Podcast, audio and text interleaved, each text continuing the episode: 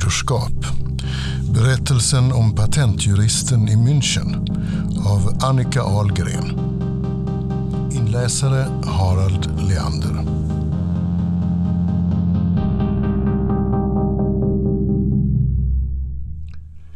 Palma, 12 oktober. Andrea vaknade tidigt av att grannarna bråkade i lägenheten intill. Väggarna, som var konstruerade på sydländskt vis, gjorde det lyhört på ett sätt hon inte var van vid. Klockan var bara 5:30. Hon sträckte sig efter mobilen och satte på den. Inte för att hon förväntade sig några meddelanden, men hon ville kunna nås av omvärlden för att slippa känna av ensamheten som belägrat hennes sinnestillstånd. Efter gårdagen kämpade hon med funderingarna över Federicos död, men hade inte vågat ringa tillbaka till Corinne. Hon ville säkerställa att åtminstone en person visste att hon var i Palma. Förvisso bröt hon då den överenskommelse hon hade ingått med firman, men det fick hon leva med och Corinne höll säkert tyst. Fox & Robertson kändes avlägset. Förutom när det gällde pengarna som månadsvis kom in på hennes bankkonto och den större utbetalningen som årligen skulle ske under 3 år till ett konto i Schweiz. Åtminstone så länge hon höll sig kvar i Palma. Hon hade försökt att spela med i rollen som en trött patentjurist som i grund och botten inte tackade nej till förtidspension. När hon nu slog på telefonen fanns ett meddelande från ett anonymt nummer. Kom till katedralen klockan 1 vid biljettluckan. En vän. Ingen här på ön visste vem hon var, mer än hyresvärden, åtminstone inte som hon kände till. Andrea gick in i det vita köket som var inrett på svenskt Ikea-manér och satte igång espressokannan på gasspisen. Hon hällde upp kaffet och letade i handväskan efter visitkortet till hyresvärden, men hittade det inte utan bläddrade i mobilen efter numret. I brist på vänner hade hon lagt in hyresvärdens telefonnummer bland kontakterna. Det var en svensk kvinna som hjälpte agenturer att hitta bra platser för inspelning av reklamfilmer och fotojobb. Andrea önskade att hon kunde bjuda på middag, men för hyresvärden var hon säkert bara en i mängden. Nu tänkte hon att det skulle vara bra om hyresvärden eller Corinne visste att hon tänkte träffa någon som hon inte kände som skickat ett anonymt sms. Men det var kanske bara rädslan för det okända som bottnade i hennes ensamhet.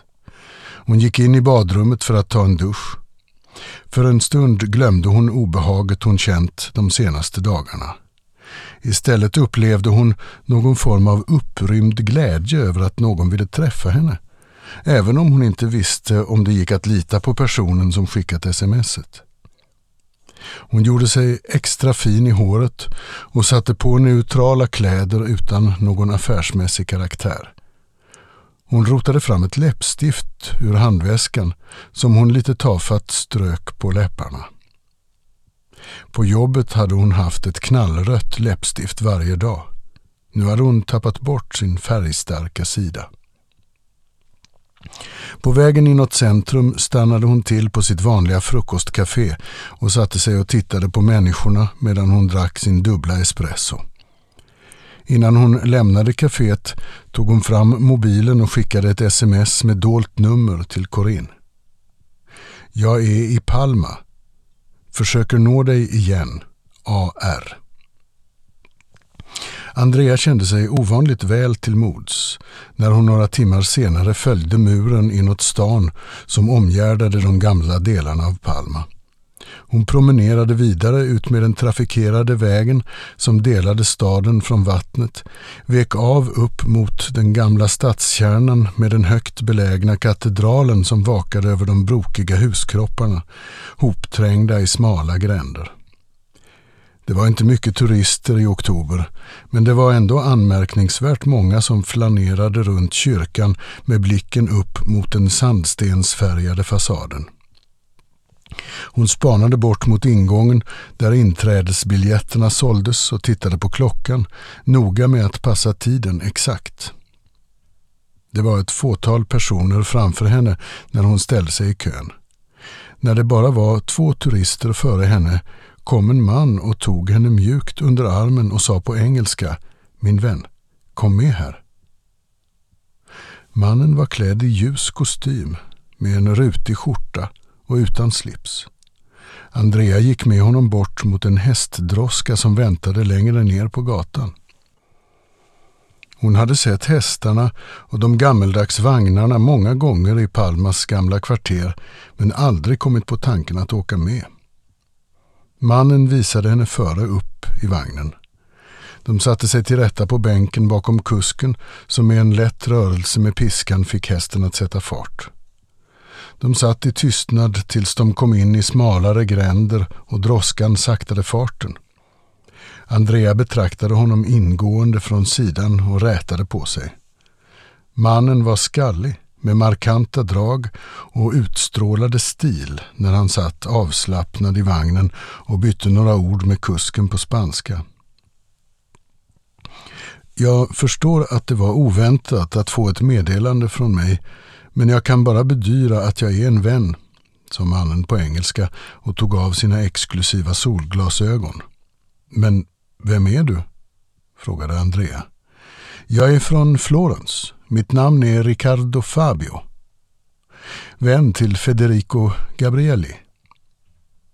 Andrea nickade och mådde plötsligt illa, som om hon var akut sjösjuk. Hon såg framför sig lägenheten i Florens och Federicos kropp som låg på golvet. Tankarna for genom hennes huvud. Illamåendet ville inte ge med sig. Hon fick inte fram ett ord. Jag kände Federico väl, och jag vet att det inte var du som tog livet av honom. Vad vill ni mig? Jag vill veta vem som gjorde det. Jag var Federicos bäste vän under universitetstiden i Milano. Vi programmerade säkerhetskoden tillsammans. Och hur hittade ni mig? Andrea tog tag i Riccardos arm när droskan krängde till. Vi monterade upp ett övervakningssystem med kameror i hans lägenhet. Varför det? Mest på skoj. Inför hans födelsedag. Federico var en rolig kille. Mycket uppskattad vän. Alla kvinnor älskade honom, sa mannen och synade Andrea på ett sätt som fick henne att känna sig som en pensionerad gammal dam. Hon rotade efter solglasögonen i handväskan. Det var jag som hittade honom, sa Andrea och satte på sig solglasögonen. Droskan vek av in i en gränd där det inte fanns utrymme att möta någon och kusken minskade farten. Jag vet. Vi såg dig på bild. Strax efter att du varit där kom vi till lägenheten. Då monterade vi ner utrustningen innan polisen kom dit, eftersom det är olagligt att ha övervakningskameror monterade hos någon annan. Andrea lät sig vaggas in i vagnens sakta gungande en stund. Hon sträckte handen ut mot vägen och drog med fingrarna över den ljusgula sandstenen. Hur hittade ni mig här?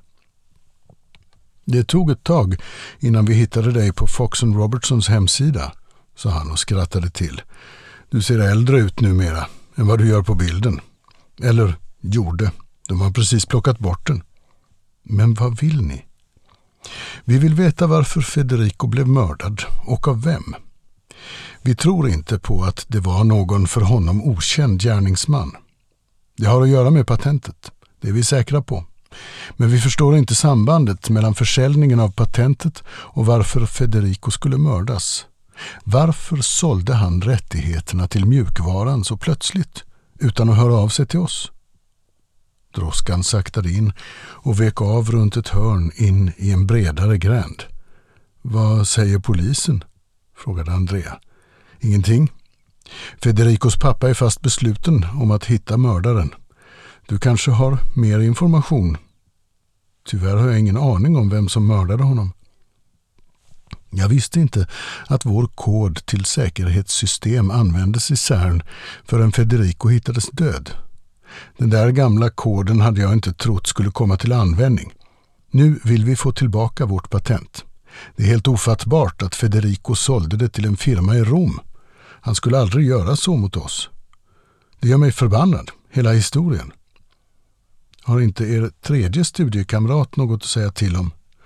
Vi vill ha det registrerat på oss två igen. Han vill att CERN ska få fortsätta använda det, mot att de betalar, eller så säljer vi det dyrt till Asien. Jag har redan fått förfrågningar. Jag behöver verkligen pengarna för att stoppa in i mitt bolag.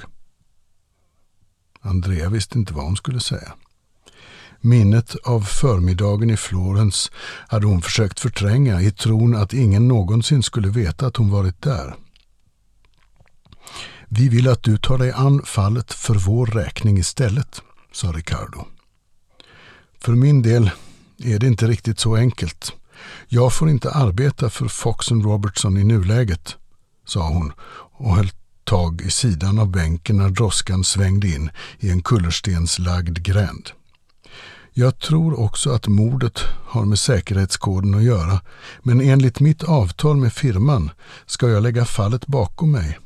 Jag får på inga villkor ägna mig åt CERN och patenttvisten, då förlorar jag min ersättning. Fox & Robertson behöver inte veta om att vi samarbetar. Andrea tog av sig solglasögonen och tittade honom i ögonen. Jag har varit förföljd, eller i alla fall iakttagen de senaste dagarna. Är det möjligen ni?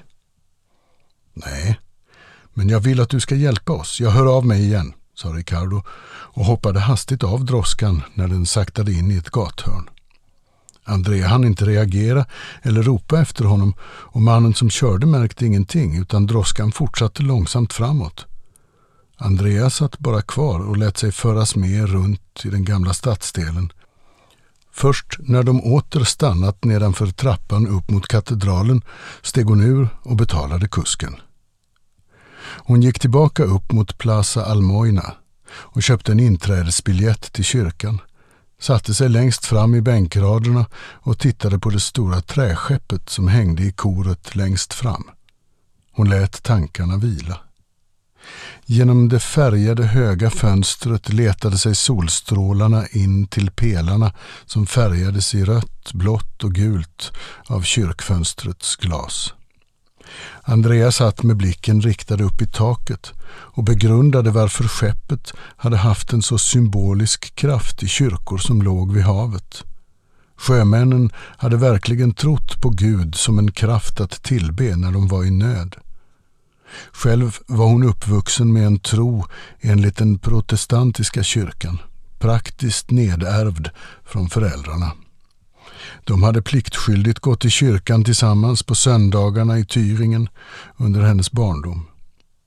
Hon trodde förvisso på en högre kraft som gick in och gav människan vägledning på små odramatiska vis om man var uppmärksam i det lilla. Det fanns alltid ett val.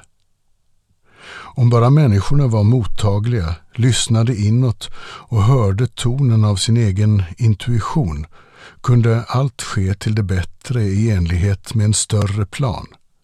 Fast nu kände hon sig ensamt utlämnad åt sig själv. Andrea försökte bedöma riskerna med situationen. Riccardo hade varit en av de 3 som programmerat säkerhetssystemet. De skulle antagligen få ännu mer pengar om de sålde patentet till Asien. Risken att hon skulle få Fox & Robertson emot sig var liten. De hade annat att tänka på. Så hon kunde hjälpa Riccardo för en god sak. Att samtidigt försöka få fram sanningen kring vem som mördat Federico och kämpa för att de som faktiskt borde ha rättigheterna till patentet skulle få tillbaka dem så att CERN kunde komma framåt igen. Och hon skulle säkert kunna ta bra betalt från dem. Hon var evigt tacksam över att Riccardo inte hade gått till polisen med filmen. Om inget annat verkade det ha tjänat ett högre syfte eftersom hon nu var i kontakt med dem som ville hjälpa till i sökandet efter sanningen. Motsättningen mellan USA och Europa-delen på Fox & Robertson hade alltid varit uppenbar men hårdnat det senaste året. Hon hade märkt det men kunde inte sätta fingret på orsaken. Trots allt hade hon inte full insyn eftersom hon inte var delägare, vilket hon alltid velat bli. En kvinna bland alla män. Marcus hade fått tillträde men inte hon, fastän de tjänat firman lika länge. Hittills hade det varit omöjligt att ta sig in i deras ryggdunkande ägarstruktur. Hon ville ha revansch och hoppades på Corinne. En ny generation. Och förstå den egentliga orsaken till att hon, som varit så lojal, blivit så hastigt bortplockad efter nästan 30 års hårt arbete.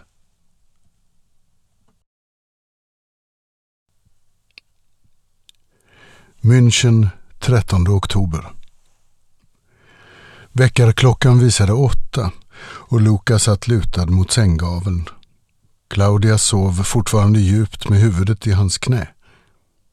Han smekte henne över kinden. Det hade varit meningslöst att vara med på festen. Det enda han kände var att amerikanerna inte verkade ta honom på allvar som blivande delägare. När han träffade Corinne kände han dessutom en onödig känsla av skuld över att han blivit utvald. Hon pratade ogärna om delägarskapet. Det fanns något i Corinnes natur, det återhållsamma och mystiska som provocerade honom. Kvinnlig styrka som kontrast när Claudia var svag. Att operationen var nära förestående var en positiv milstolpe, men resultatet skulle också få dem att förstå vilken grad av hopp det fanns inför framtiden. När läkarna analyserat systern skulle de få avgörande besked. På ett själsligt plan hade sjukdomen kanske fört honom närmare Claudia. Däremot delade de inte varandras världar. Han ville tro att hon berättade allt hon visste om sin situation och inte hemlighöll vad hon kände inför sjukdomen. Tidigare hade han alltid kunnat prata med Claudia om livet på ett öppet sätt. Men sjukdomen hade byggt en barriär mellan dem. De ville inte skrämma varandra. Han kunde inte längre uttrycka sig enkelt och självklart. Deras relation hade mer och mer fått ett odefinierbart avstånd efter cancerbeskedet för ett halvår sedan. Det gjorde honom osäker. Hon hade i sin tur tappat sin starka identitet och förlorat sin yrkesmässiga stolthet som formgivare. Situationen överskuggades av det outtalade, att han kanske skulle leva ensam med Sofia. Men han tänkte sällan tanken hela vägen ut. Att Claudia inte skulle överleva. Vad det skulle innebära. De hade diskuterat det inledningsvis, men ju närmare de kom de avgörande beskeden, desto mer sällan vågade de öppna upp för de svåra samtalen. Vad som kunde hända om hon inte svarade på behandlingen och om operationen inte skulle ge ett positivt resultat. Det var bara när Sofia tog upp frågan som det blev ett samtalsämne de hastigt nuddade vid. Luca flyttade försiktigt Claudia till sidan och gick in i badrummet för att ta en dusch. Han behövde handla mat innan han gav sig iväg till kontoret och insåg att han hade bråttom. Men han ville låta livet gå före. Det fanns inte utrymme för någon annan prioritering. I all hast gjorde han sig klar, tittade in i Sofias rum men hon verkade ha gett sig iväg till skolan. Nere i köket låg en lapp. Pappa, om du lämnar pengar kan jag cykla till affären och handla efter skolan. Puss och kram, Sofia. Han ville berätta för henne hur tacksam han var för att hon ville hjälpa till, men innan han hunnit skriva ett meddelande hade 2 sms kommit, båda från Corinne. Det ena var kort, där det stod Andrea R. är i Palma. Mobilen visade att Corinne ringt klockan 07.35, men hon hade inte lämnat något meddelande. Luca hällde upp ett glas juice och skrev till Sofia: Tack för att du handlar. Välkommen hem sen så lagar vi en god middag tillsammans ikväll. Kram, pappa. Han ångrade sig och la till älskade Sofia innan han skickade iväg meddelandet och lämnade några sedlar på köksbordet tillsammans med en inköpslista. Han gick förbi arbetsrummet och hämtade datorn på vägen ut till bilen. Var är du? Frågade Marcus irriterat i mobilen när Luca backade ut från garageuppfarten. Claudia mådde inte alls bra i morse. Jag fick stanna hemma längre än jag tänkt. Jag är på väg. Du vet hur det är hemma. Marcus fortsatte gå på i telefonen. Dave Muller vill träffa dig genast. Jag har svårt att förklara att du inte är på kontoret nu. Berätta då för honom att min fru har en dödlig form av cancer och att jag kommer så snart jag kan. Luca sänkte rösten och fortsatte. Vi kämpar i helt olika världar och jag kan inte vara på två ställen samtidigt. Claudia har fått besked om operationen igår och det är äntligen ett positivt besked. Men hon är helt utmattad. Det var tyst i andra änden. Luca försökte återfå lugnet. Jag kommer om en timme. Du kan boka tid med Muller då om det funkar. Annars får det vara. Okej, jag förstår. Skynda dig, sa Marcus och la på. I backspegeln såg Luca att blicken inte liknade den han var van att se när han såg på sig själv. Han såg en sliten, medelålders man med trötta ögon. Långt från den självsäkra, attraktive basketspelare han en gång varit.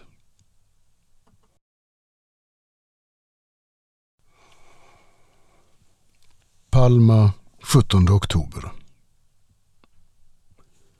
Andrea hade vaknat tidigt och den första person hon kom att tänka på var Corinne. Tanken på henne hade inte släppt efter morgonpromenaden ut till hamnen. Café Zanzibar hade inte öppnat ännu, så hon gick hem. Efter att ha suttit en stund i köket och bara stirrat rakt fram ringde hon impulsivt till Corinne på hennes hemtelefon. Flera signaler gick fram. Hon lät sömnig när hon svarade. Hallå? Det är Andrea här. Det var verkligen skönt att höra från dig. Varför är du i Palma? Bra plats att vila upp sig på för en hjärtsjuk före detta jurist från Fox & Robertson, sa hon och skrattade. Skämt åsido. Jag behöver ha tillgång till avtalet som gällde säkerhetssystemet i CERN när det såldes till Rom. Har du hittat det? Andrea stördes av ljudet av en vattenkokare som gick igång och väntade tills den tystnat innan hon fortsatte. Förresten, har du tagit över efter mig? Blev du delägare i firman? Kan jag gratulera? Nej, det blev Luca Vidali. Du känner nog inte honom. Officiellt är jag inte inkopplad på fallet. Stockman kräver att han ska lösa fallet på kort tid och nu har jag massor med frågor till dig apropå hårddisken du lämnade. Så de valde Luca Vidali. Men amerikanarna höll väl på dig? Corinne harklade sig.